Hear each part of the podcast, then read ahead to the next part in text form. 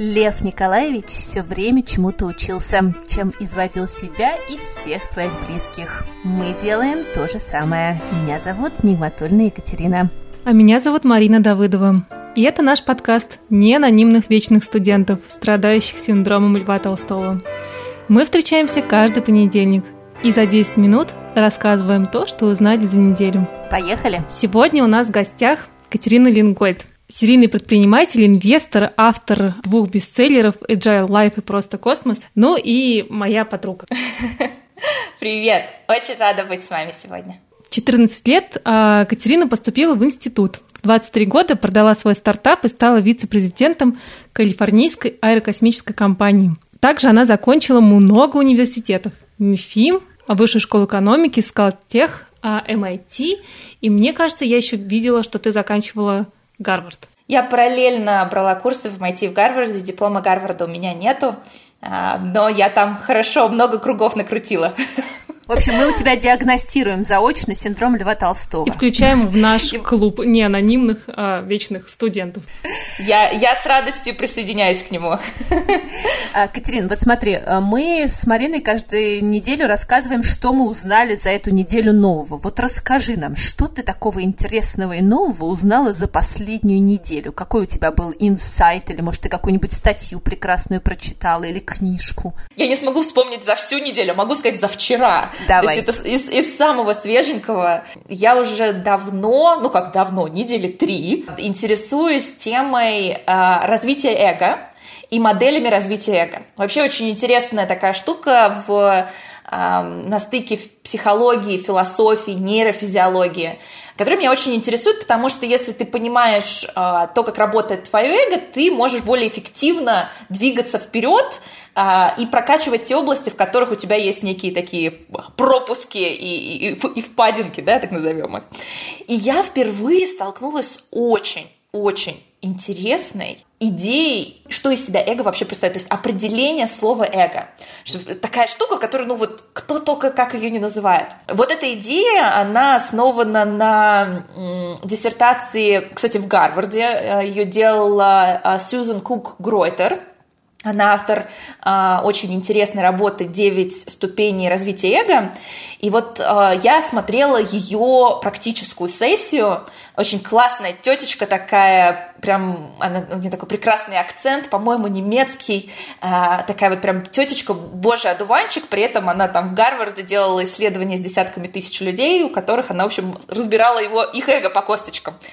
И вот что она сказала, что такое эго – Эго – это психологический рефлекс, то есть действие, которое происходит автоматически, по созданию некой истории или нарратива, объясняющее то, что представляет из себя наша жизнь. Эго – это наш такой storyteller – это штука внутри нас, которая автоматически, потому что это рефлекс, мы не можем не анализировать происходящее с нами, мы не можем не собирать картинку из всего того, что с нами происходит. Нам нужно обязательно как-то это в какую-то структуру собрать. Это автоматически происходит. В зависимости от уровня развития эго, ты рисуешь себе разные картинки. Ты по-разному объясняешь одни и те же события, внутри себя, снаружи, у тебя эта картинка меняется. По мере того, как ты проходишь разные стадии развития своего эго, эти объяснения полностью перестраиваются.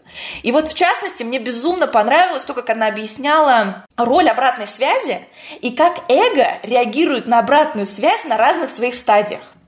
И э, идея в следующем состоит, что на ранних стадиях ты очень зацентрован на такие возможности, которые предоставляет тебе э, жизнь, и эти возможности ты вот бери, беги, что называется, да, то есть вот лежит яблоко, чье яблоко, неважно, взял, убежал. На этой стадии э, нам очень-очень важно получить то, что мы хотим, и какой ценой, и что это повлияет на окружающих, нам все равно. На ранних стадиях люди, когда получают обратную связь, они это воспринимают как личное оскорбление, она вызывает у них защитную реакцию, они пытаются выкрутиться, они пытаются обвинить другого человека, то есть лучший способ защиты – это нападение, известная фраза. Их нарратив вокруг любой критики исключительно в этом, на этом основа. На следующей стадии развития эго мы начинаем э, ориентировать себя с группой. Это вот люди, которые, для которых важно быть, принадлежать какой-то там социальной группе, э, люди, которые принадлежат к крупным религиозным течениям, либо они, например, ассоциируют себя там с семьей. Для них, если они получают негативную обратную связь, для них это угроза всей группе. То есть если кто-то критикует их э, некую картинку э, верования этой группы, то они считают их врагами народа. Ну, я думаю, многие, многие знают э, эту историю, когда этот group think, да, групповое мышление. Если тебе кто-то дает обратную связь, то ты не просто меня обижаешь, ты обижаешь вообще всех, всю мою семью, все мое сообщество, ты считаешь, что мы вообще вся нация вот такие вот. Это другая история, которая говорит эго. По мере нашего развития мы начинаем смотреть на это иначе, то есть мы начинаем по мере самоактуализации говорит, о, обратная связь, здорово, подождите, это значит, что я могу что-то, чего-то больше добиться. То есть, когда мы выходим на уровень ачиверов, мы начинаем, так, так я же могу стать круче, благодаря этому я могу больше результатов получить, давайте мне обратную связь. И дальше на более высоких уровнях э, эго мы начинаем понимать, что вообще обратная связь – это абсолютно естественная, нормальная штука для, для всех нас, и мы по-разному думаем, мы начинаем интегрировать абсолютно разные э, верования других людей, мы начинаем понимать, что мы начинаем видеть свое эго, мы начинаем видеть в нем вот эти вот дырочки, пробоинки. И исходя из этого мы начинаем строить еще более такую многообразную картину мира, да, мультидисциплинарную. На более высокие уровни эго я, честно говоря, мне еще тяжело вообще самой понять, видимо, меня там еще самой не было, но мне показалось это невероятно интересно, потому что действительно у нас есть внутренний нарратив, и этот внутренний нарратив, он постоянно меняется, и реакция на одни и те же события у людей, находящихся на разных стадиях развития эго, будет абсолютно иная, и нам очень сложно иногда понять, почему люди реагируют тем или иным образом. Нам кажется, боже мой, тебе дали обратную связь, возьми ты ее себе на пользу-то, что, что я не знаю. А для человека это не вписывается в его сторителлинг. Мне показалось это так интересно. Давно хотела тебя спросить лично, а как это вот э, в 14 лет поступить в университет? Вот что тобой двигало? Как у тебя получается так эффективно учиться? То, что двигает меня сейчас учиться, и то, что mm-hmm. двигало меня учиться, когда мне было 14 лет или там 10-12 лет, а, это совершенно разные вещи. Тогда мне важно было в первую очередь доказать себе и окружающим, что я чего-то стою. То есть это был такой вопрос выживания меня как личности, вот застолбить за собой место, и мне казалось, что ничем другим я была такая пухленькая девочка, я была очень мал, ну, как бы маленькая по сравнению со всеми по возрасту, меня никто не воспринимал всерьез. Для меня академические достижения являлись таким способом застолбить свое место под солнцем. Сейчас я уже не чувствую такой прям сильной потребности а, в внешней валидации, я смогла вырастить в себе, ну, по крайней мере, больше, да, конечно, я все равно, мы, мы все живые люди, я все равно нуждаюсь в этой поддержке и тепле снаружи, но у меня есть уже такая внутренняя печечка, которая поддерживает меня изнутри, и сейчас мне просто интересно. Я не знаю, это, это бесконечная вещь. Вот я сейчас э, не дома нахожусь, я с собой привезла в, в чемодане четыре книжки. У меня больше всего в чемодане весят книжки. Все остальное я не с тобой брать не, бра, не брала. Я иногда привожу пример, что вот жизнь это как поход в зоопарк. И в этом зоопарке есть разные там вольеры, разные такие, можно круги вертеть, да, там обезьянники, загон с козлами, все, все что разное бывает. И Э, книги, образование, знакомство с новыми людьми, все, что, в общем-то, по сути является инструментами э, развития и синдромами Льва Толстого, это штука, которая открывает тебе, знаешь, как анлочит новый бонусный уровень в этом зоопарке, а, где ты можешь посмотреть какие-то новые диковинные штуки.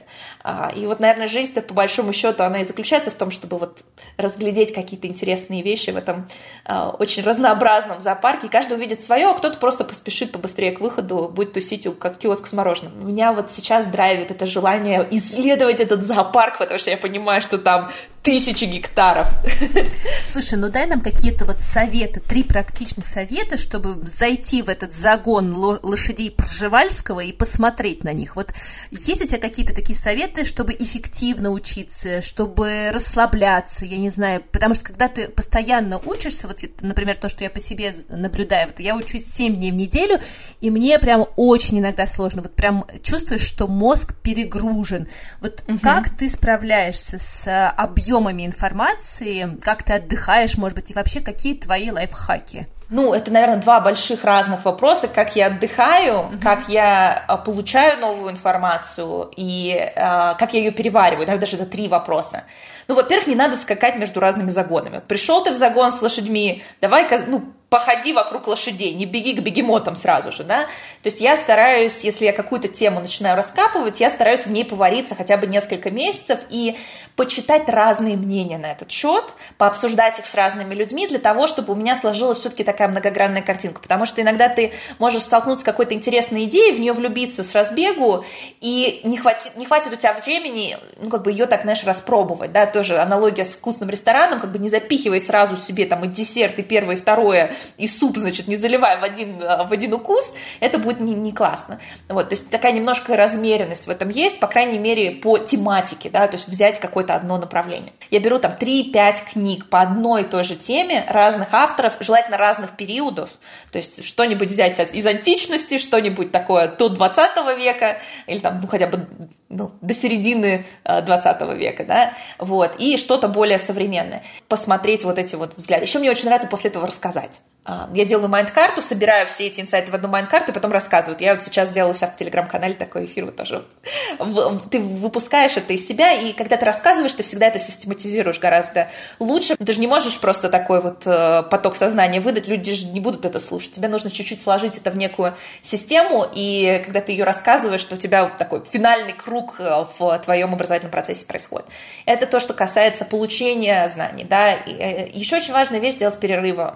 Я а, сторонник agile подхода вообще во всем, в частности, в личном планировании. Я, собственно, мои книжки, они во многом с этим связаны. Я переложила спринты, которые используют для разработки программных продуктов, на личную жизнь. Ты три недели двигаешься, и потом у тебя есть неделя интеграции. Вот, э, Екатерина, ты как раз об этом сказала. Вот эта история с тем, что э, ты пытаешься переварить да, ты, какое-то время запихиваешь в себя какие-то достижения, знания, возможности, а потом ты берешь время для того, чтобы оно структурировалось, потому что наша память, она такая штука, которой нужно время для того, чтобы провести вот эту сегментацию информации. Вот, и у меня вот этот режим 3.1, 3.1 уже долгое время, я, я какое-то время двигалась 9.1, да, 9 недель, неделя перерыв, но особенно если динамичная внешняя среда, а, в общем, последний год он таким и был, то лучше, то лучше работает вот так вот. А, а вот тема восстановления, если ты мне сейчас попросишь о ней рассказать, то наш эфир продлится до, до завтрашнего дня.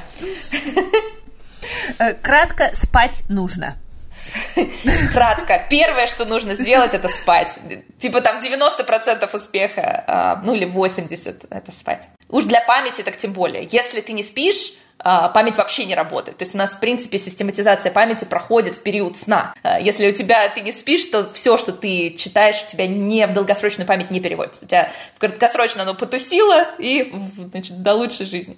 А во сне еще очень важно, в какое время ты ложишься спать, э, потому что качество сна напрямую связано со временем отхода ко сну, и если ты ложишься в 10, 10, 30 вечера, то у тебя качество твоего сна, соотношение фаз сна сильно меняется. То есть как бы быстрый ответ на вопрос восстановления – это сон, но спать тоже нужно правильно, и многие люди думают, что любой сон, он одинаково полезен. На самом деле это очень большое заблуждение, и ты можешь, например, ну такой очень простой пример – спать в самолете.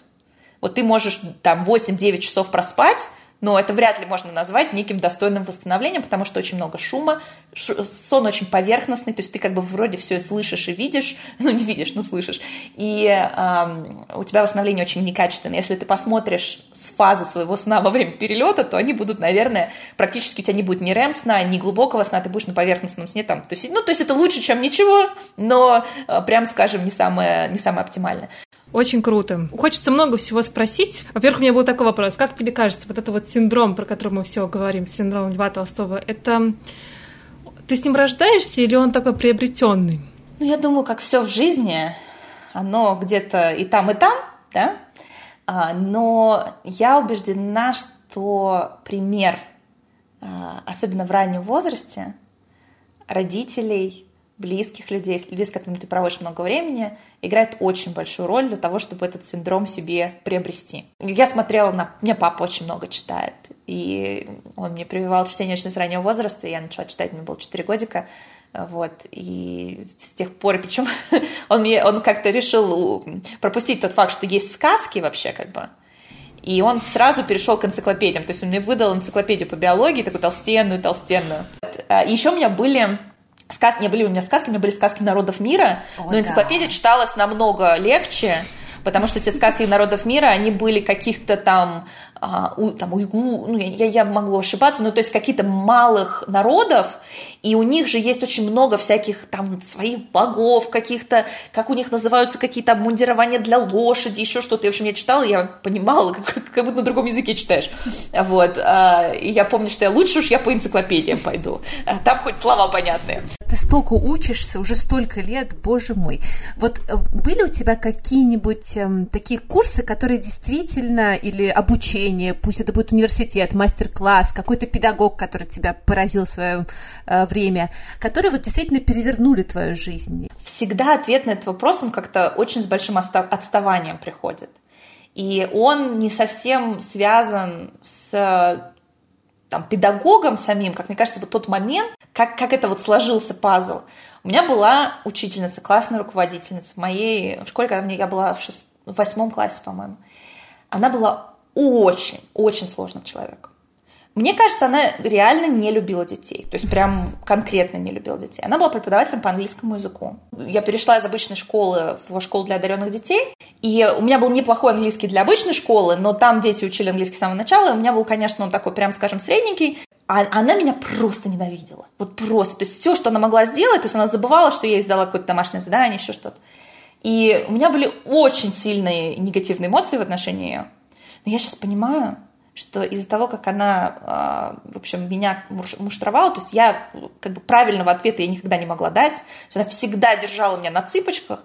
Я приехала в Штаты, у меня был язык, которого ну, не было ни у кого из моих знакомых, которые приехали. То есть на тот момент, конечно, мне казалось, что она из чади ада, но сейчас я задними мыслями понимаю, что... Я не уверена, что у нее, конечно, была мотивация, э, связанная с моим развитием, вот именно в таком подходе. Но я ей благодарна, потому что итог э, ее действий для меня исключительно положительный. Самые важные вещи, которые перещелкивают, это на самом деле не знание и не информация.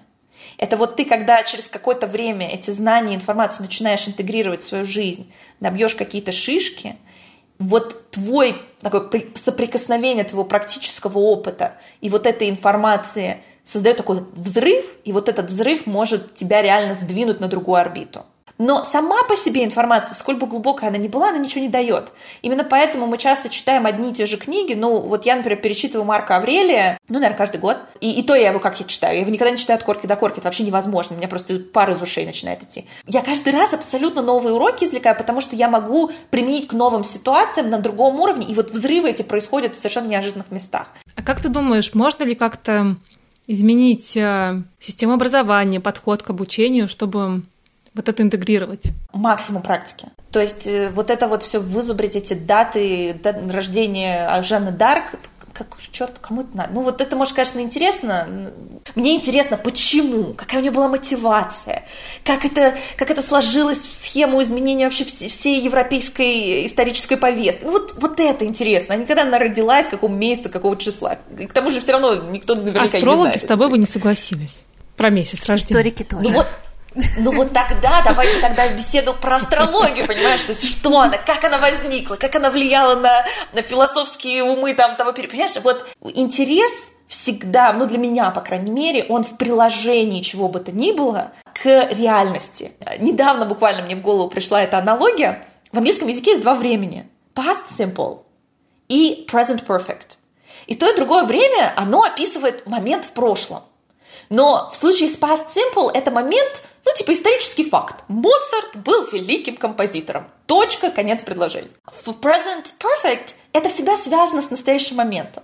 Я потерял ключи, и сейчас не могу попасть домой. Это штука, которая произошла в прошлом, но ты можешь на основе нее делать выводы в своей современной реальности и менять свое поведение в зависимости от этой информации. Мне кажется, знания, которые должны даваться детям, в первую очередь, это знание категории present perfect. Это знания о прошлом, которые помогают им действовать сейчас и делать выводы сейчас и двигаться эффективнее сейчас. Ты уже столько э, говоришь нам про книжки. Ну, про любимую книгу по биологии, энциклопедию мы помним. Так, поставили ее на полку. Вот расскажи нам про книжки какие-нибудь свои любимые. Вот какие у тебя три книжки? Так, Марк Аврелия, значит, перечитываешь да, каждый год. Так, что да. еще?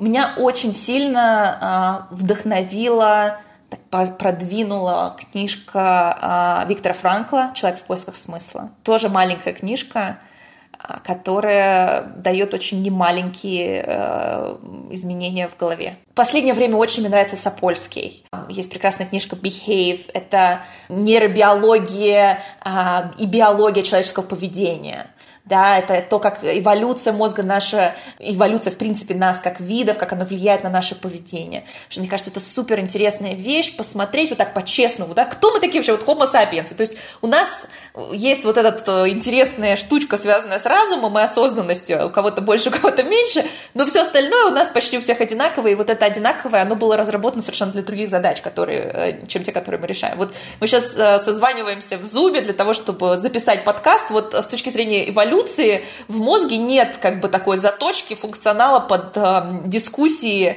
на тему эффективного образования в онлайн формате, когда мы все находимся в разных точках мира. Ну, то есть э, те задачи, которые мы решаем, они очень сильно отличаются от задач, на которые рассчитан наш мозг. И, наверное, последние несколько лет меня эта тема очень сильно интересует. Опять же, в контексте uh, present perfect, да, то есть вот мы это знаем, окей, и что? Спасибо тебе большое, было очень интересно. Спасибо большое, очень рада, что пригласили. Будем оставаться на связи. А это был подкаст «Синдром Льва Толстого». Учитесь с нами, учитесь сами. С вами была я, Екатерина Нигматульна. И я, Марина Давыдова. До следующей недели. Пока-пока.